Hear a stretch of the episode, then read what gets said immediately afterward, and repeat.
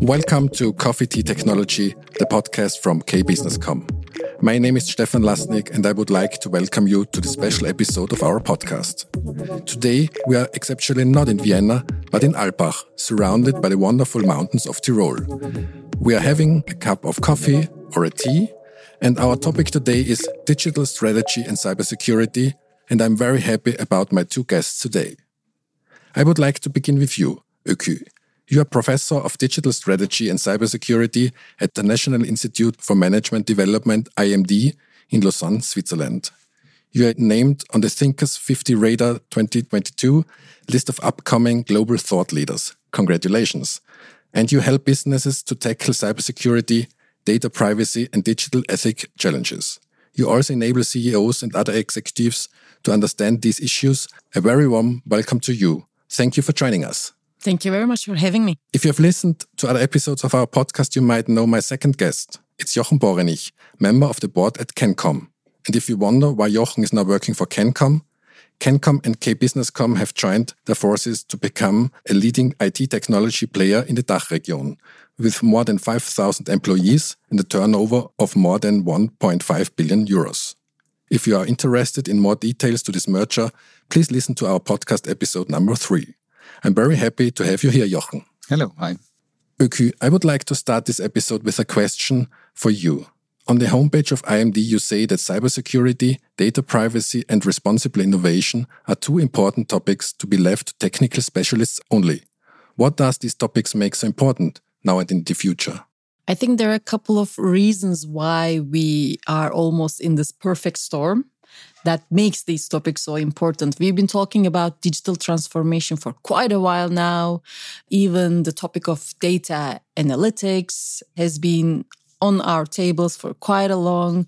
Even the job of a data scientist in Harvard Business Review was dubbed as the sexiest job of the century, right? So this, these topics, we've been talking about this for quite a while, yet without really paying attention to the risk implications of these topics. And when I say risk, it can be about data protection regulations, it can be about A I ethics, analytics, data ethics, or it can be about cybersecurity. So there are many facets of risk implications of these things. And when we see that, when we leave them to only technical specialists who may not have that mindset or that responsibility, they are often left behind or end up being afterthoughts. That's what I mean when I say that these things should progress hand in hand with digital innovation and digital transformation. So it's not only about technology, it's about culture also. Absolutely. About society. Jochen, would you agree? Totally. I mean, if you see that digitization is the main enabler or sometimes even the main driver for transition, just uh, let's talk about green transition, we'll talk about the energy and the climate transition, then you need also digital solutions for this. So we have to do this in a responsible way. In a responsible way in the sense of we do it for good, to improve our energy situation, to improve the health sector, to cope with the labor shortage, but also from the technological point of view, to do it in a responsible way, meaning to do it in a secure way, to start thinking about cybersecurity from the first day on. So it goes hand in hand. Yeah. Also, when you said culture, right, we, when we look at the failure reasons, we almost always see that the reason more often than not is not because of technology, it's because of the user behavior that often causes the issue. So like you said, it's not just technology, but how we embed the technology in the organization. The digital transformation, as you mentioned, brings a lot of improvements to our society and then to our life, but also creates hazards. You said it. In another podcast, I will put a link in the show notes of this episode. You mentioned that A I and cryptocurrencies are two trends which will bring a lot of improvement, but also a lot of new security challenges. And the big one of these new risks is to be affected by a cyber attack. In the mentioned podcast, you stated, you are not hacked because you were targeted. You are targeted because you can be hacked. I found that very, very interesting. So do you think that that threat is underestimated by many companies? You know, I often think if this underestimated is the right word or, or not, I'm not sure if anyone underestimates. I think, well, let's say at least since the pandemic, I think everybody is well aware of the risk itself. But there's this false sense of security, like this is not going to happen to me. I think we all have. It happens many or- to other people. It, it always happens to other people. The closer it hits to your competitor, to someone you know, then the more real it gets, I guess. So there's this notion of, again, like you said, it always happens to someone else. So even though you understand the importance, you kind of postpone working on this because we still tend to assume associate cybersecurity as a cost a center in organizations. So that's why it's always delayed. Always something else becomes the priority compared to cybersecurity. So is that underestimating? I really am not sure. But we clearly see that indeed it's not just about being a target, but it's also being the victim to an opportunistic attack is also a very high probability these days. So in the podcast, you said that they don't choose only companies which they want to attack. They use A I to identify companies which are not protected enough. That's what they're saying. And surely there are criminal or let's say threat actors who target. They do their homework. They go after very specific executives or organizations. Sure, that is always the case. But we do see that most of the major threat actors do scan the web for active vulnerabilities. So they have software applications that they find websites with, let's say, a vulnerable version of, I don't know, Java, or a vulnerable firewall that they still have not patched the vulnerability, right? So they find these gap holes, and regardless of who you are, you will be targeted if you still have not upgraded or patched these vulnerabilities. Perhaps a comment on this. If you look a little bit on the attack surface, in general, it's increasing dramatically. Just think about every product is more or less connected, yeah. Uh, nowadays, uh, if we go back and look at the space shuttle, for instance, the space shuttle had uh, four hundred thousand lines of code. And if you look now in a car, an average car has more than one hundred yeah, million lines of code. So every product which gets connected and gets digital increases the attack surface. So the vulnerability is increasing dramatically on a company level, on a society level, on a product level, so in every aspect. And we see it's an industry. I mean, it's not some nerds who are playing a little bit around. It's it's really an industry. The damage that uh, occurs due to cyber attacks will be this year two times the G D P of Germany. Just to give an impression, the cybersecurity crime industry is already larger than the international drug industry. So they're really professionals using this increasing attack surface due to digitization. And therefore, we said before, we have to start to think about this topic uh, from the first day on, when you start to think about digitization, making smart products, uh, using new tools in your companies, when you're connecting to other companies in the supply chain, you have to see it really from an end-to-end perspective. Absolutely. And I often realize when I talk about these topics at I M D to executives, I often realize that they still have this image of a hacker with a black hoodie, you know, hacking away in a basement, which is not necessarily the case anymore. Like Jochen said, we have a huge cybercrime as a service business model, attracting more and more criminals, regardless of their affinity with technology, regardless of their skill set in programming or hacking or whatever. This has turned into an industry of its own. And now, unfortunately, it's quite accessible to get your hands on a little software application that you can launch a denial of service attack with, or even a ransomware on dark web if you are willing to exchange some cryptocurrency for that. So you can find suddenly yourself as a part of this industry trying to make quick money out of this. In another quote I heard from you, which I found very interesting in the A S M podcast, um, I also will put this link in the show notes, is amateurs hack systems, professional hack people. So we, the human beings in our companies, we are the biggest risk. And as you are also doing research into the behavior and the attitudes of young people towards data protection and their readiness to exchange privacy for convenience or financial gains, what are the major findings in this research concerning the behavior of the coming generations? And I would be very interested to know, are there any significant difference to former generations? Mm-hmm, mm-hmm. Two things that was not my expression. I was quoting someone else, but it's indeed a brilliant quote to say professionals hack people and amateurs hack systems. Because when you look into the threat landscape, going after exploitation of vulnerabilities is much less of a percentage compared to social engineering attacks. So really going after the human element. Not even finding a leaked password is sometimes all you need to breach into an organization. Regarding your other question, research shows many different research findings that actually are inconsistent. So some research finds no difference at all. There are other research find huge differences. But what we know for sure is the way, let's say, our generation defines privacy is very different compared to our kids' generation. So they... Some people say, oh, young people, they don't value privacy. It's actually not correct. It's just they don't value the way we do. Their notion of privacy is different than ours. They are much more utilitarian. They say, oh, you know, I will just look into what I get in return. I don't mind sharing this, that, but they still do value their privacy. That's what we know.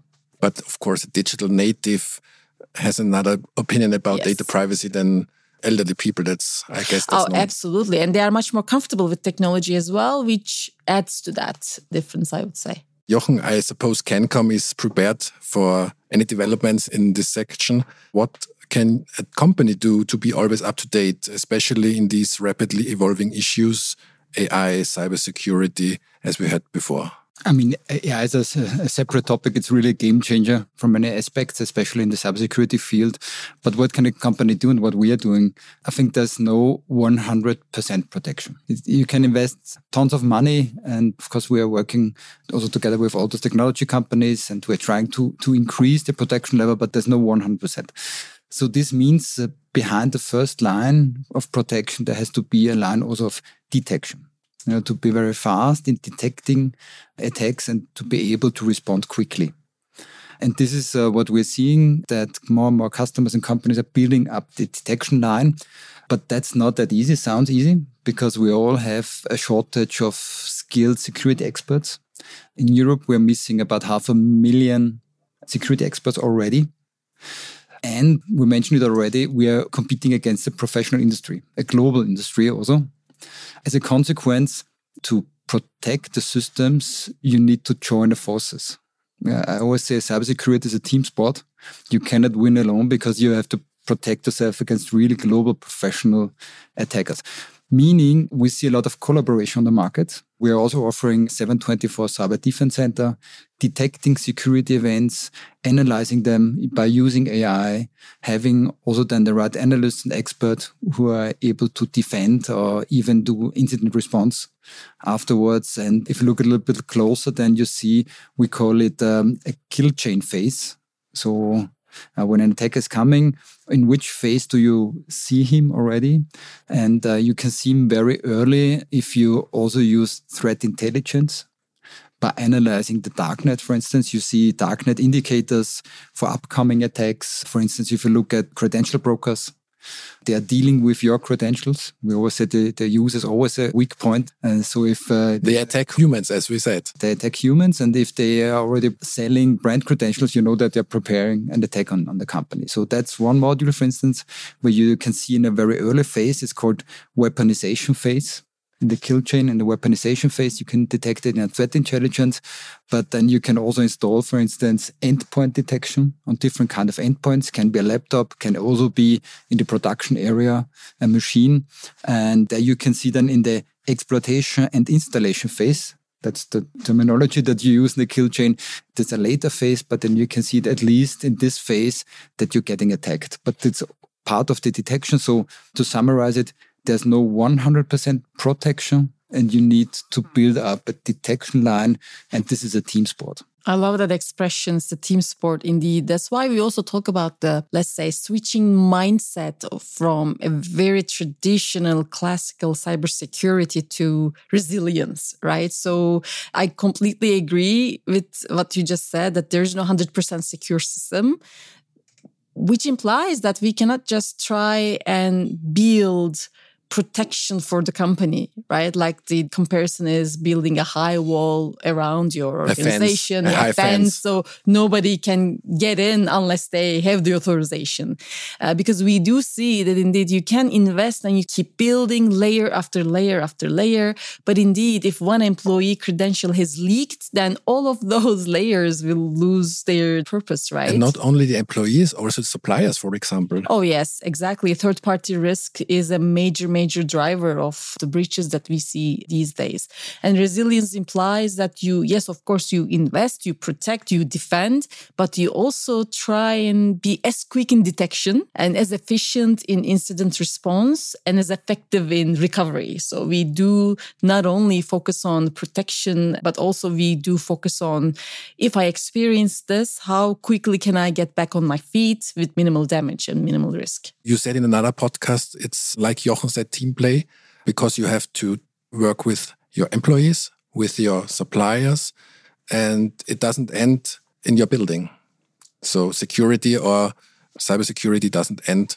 Yes, we, we do talk about ecosystems these days, right? We talk about platform business models, ecosystem business models. The underlying requirement of building an ecosystem is creating connections between organizations. So by default, we are increasing the attack surface, as Jochen was saying in the very beginning, right? So that implies I cannot just worry about my own security, and if I'm happy with my investments and I rest, you know, and say, okay, I'm done, I, I'm secure. But because the weakness of your partners can also imply weakness on your organization. So, of course, you cannot go ahead and take the responsibility of another organization's cybersecurity, but as a key decision maker, you can influence, right? If you make this topic as a part of your business deal, as a part of your business discussions, by asking the right questions, you already give the message that this is an important part of the business for you, and you would expect that from your vendors, from your suppliers. I think by this way, we can kind of enhance the look or the perception around this topic among executives especially. And in the future, it could be a reason to work with a company or to work not with a company. Exactly, exactly. For instance, think about retail giants. I know that Walmart in the U S supermarket chain, they have very strict security standards. They say, don't even talk to me if you cannot prove me that you have this, this and that. So, of course, not every company may have such amount of power to enforce standards, but that's a great way to start thinking. Perhaps to comment on this. I completely agree. We have to ask the right question to the supply chain. But I would go one step even further in the future. And the hypothesis is, for me, in the future will not be enough to ask the right question and to give, to show the audits. And we have the I S O oh, audits yeah. and, and T S E X and so on. I think it will be in the future a real-time monitoring, even mm-hmm. uh, through the supply chain. There will be a risk score. And you will have a real-time risk score, seeing if your suppliers are more or less, if an attack is planned. Just think about threat intelligence, where you see indicators already in the darknet, and you see that you have a weak supplier.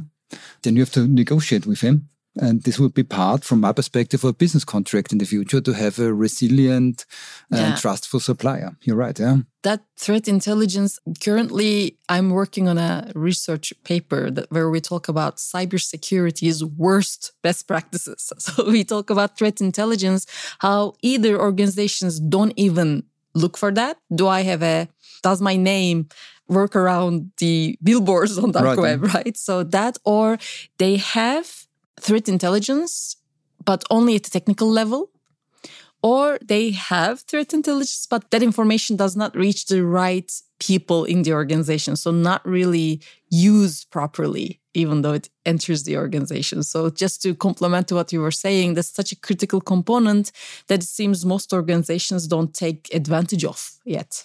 Right, but just, just think about the automotive industry, where you have in the supply chain uh, just in sequence production. Yeah. And if you see that one of your major supplier has a high risk indicator, you have to take measures. And it's also in your own interest, because this would lead potentially to a business interruption of your own company. Yeah. So I think supply chain management, supply chain real-time monitoring will be the next big thing. So we have to use the networks not just to collaborate to produce something or to sell something, also for security reasons. Mm-hmm, mm-hmm. Now we come to the worst case, because when we talk about cybercrime and professionals, hacking people or hacking companies, we also come to the ransomware dilemma. Can you please describe this dilemma, Öykü? I think the dilemma is there because it, even though it is very easy to say, do not bargain or negotiate with the hackers, don't even pay, it is not as easy to do because of all the things that we've already been discussing. There are still many organizations that get caught unprepared. So dilemma is there. You know that there's an ethical dimension to this. You should not be paying. You should not be feeding into the business model of these criminals. Yet it seems that is the cheapest and fastest option to recovery. We know this in hindsight, of course. In most organizations, if you're seeing that ransom note on your screen, the criminal actors are already in your network for quite some time, at least long enough to know your financial statements, whether you have backups or not, this or that. So the amount they demand from you is often cheaper than the actual cost of recovery, especially if they manage to also infect your backups, right? They are really putting you in a corner. So this is why we call the article we published the dilemma, because the reality is not as black or white as to say, no, you don't pay and you just fall back on your preparation. Jochen, which role does CANCOM play when it comes to such a cyber attack in companies, which leads to a ransomware dilemma? Ideally, we have a detection mode and uh, we can prevent that it comes to a dilemma. That would be the ideal case. As already mentioned, normally the hackers do not activate the ransomware immediately. Normally there are a few days in your system and they try to also infect the backup to have a better negotiation position. But uh, of course, in some cases, then we um, very often the part and doing uh, an incident response activity, helping the customers to, to start forensic activities, very often build up the infrastructure from the scratch. And it's, of course, up to the customer to solve this dilemma. This is nothing that we can decide. It's a management decision, but at least we help the customer from a technical perspective and uh, also from the forensic perspective. And that was nevertheless very important is, and we mentioned it in the sense of team sport, it's a very close cooperation, the collaboration between the companies. In the detection phase, of course, we need also a counterpart from the customer side. We need to be part of the processes. We need a contact person. And also in the in the incident case, it's a very close cooperation where the processes have to be integrated. And just to, also to give an impression about figures, how to, to avoid such a situation. Last year, we detected one point two billion security events. And we monitor them and we analyze them. And then we, of course, use A I to sort them out. And at the end, uh, more than two thousand incidents were avoided uh, with our systems. And of course, you need a counterpart to discuss such an event uh, as soon as possible, because every minute counts in such a situation. And we are also sharing this information with other security operation centers and certs. Yeah? So we are part of a community with six hundred other security operation centers worldwide to share our experience, to share attack vectors and things like this. And again, it's something where we are all in the same boat to avoid such a situation, make the best out of it. I find that very encouraging to hear that, actually, because until recently, most organizations tended to, if they experience an incident, they kind of close internally, they close the doors to the outside world. They say, we deal this internally, we keep it under the rug, we don't talk about it.